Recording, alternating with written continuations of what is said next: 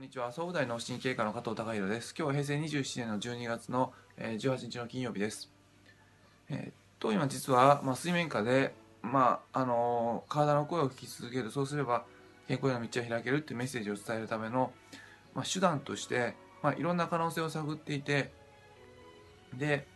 えーまあ、会員当初から水面下で、まあ、いろんな、あのー、試み、えー、をやってはあのーまあ、潰れやっては潰れっていうのを繰り返して徐々に徐々に、まあ、あの水面下で蓄えてあの潰れてなくて蓄えて残ってるっていうものもあのいくつかあります。まあ、その中で、まあ、徐々に実を結んできて、まあ、可能性となっていければなっていうような、まあ、目に見えない投資っていうのを行っているんですけれども、まあ、その一つとしてあの、まあ、メトロノームトレーニングっていうのをあのまあえっ、ー、と去年ぐらいからあの注目させていただいて、えー、関係を持たせていただいております、えー、メトロノームトレーニングっていうのはその、えー、機械が出す、え音に合わせて自分自身も音を出していくっていうことなんですけどもうんとアメリカ合衆国では、えー、30年前からあの徐々に普及していて現在では医療保険が使用して行える医療行為として、えーと、認められているようです。まあ、当院としましては、えー、まあ、パーキンソン症状の改善、まあ、あるいはその認知症の、えー、認知症の悪化の,、まあ、あの改善予防、まあ、あるいはその多動症などの子どもさんのうんに対してのトレーニング、えー、などに関して、えー、注目させていただいて、えー、なんとかあの導入できないかということであの模索はしております。もちろん保険診療ではないのであのー、また別のそういったあの、まあ、サービスっていう形にはなってくるんですけど込んでる方があの、まあ、IM ジャパンの三馬明宏さんという方で3年前から日本に持ってこられています。まあ、なかなか、まあ、日本に根付くのは、まあ、難しくていろいろ壁にぶち当たっているそうですけども、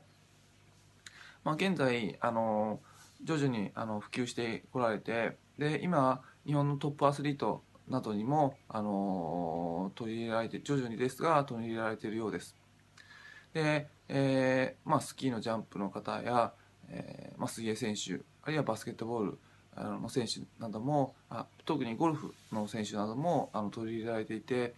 まあ、それをあの SNS や、まあ、インターネットで配信してその情報を出してあのいただいているみたいなと昨日あのお話しして、まあ、今後のそのメトロノームトレーニングの展開に関してあの、まあ、いろんな面白いお話があのできたんですけども、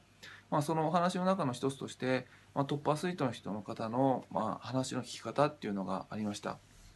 まあ、特に、まあ、トップアスリートの方、まあ、最前線で行っている方っていうのはあの、まあ、とてもその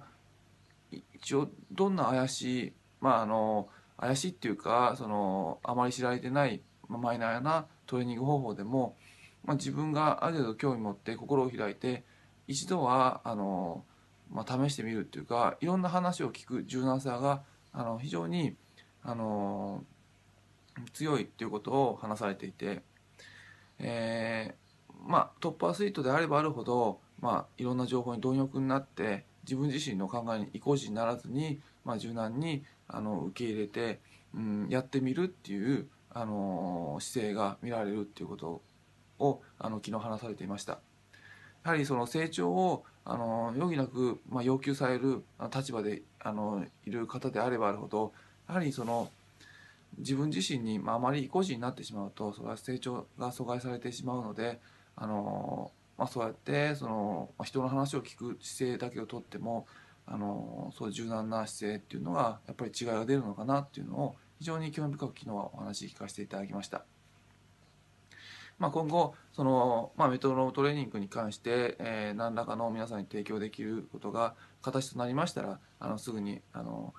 えー、発表させていただきたいのであのぜひよろしくお願いいたします。今日は以上です。